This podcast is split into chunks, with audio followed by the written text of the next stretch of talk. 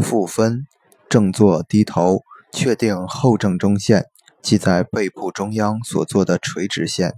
在后正中线上，可见颈背部交界处椎骨上有一高突，这一高突能随颈部左右摆动而转动的。即是第七颈椎棘突，由第七颈椎棘突垂直向下推两个椎体棘突，即是第二胸椎棘突。在第二胸椎棘突下做一水平线，该线与肩胛内侧的交点即为腹分穴。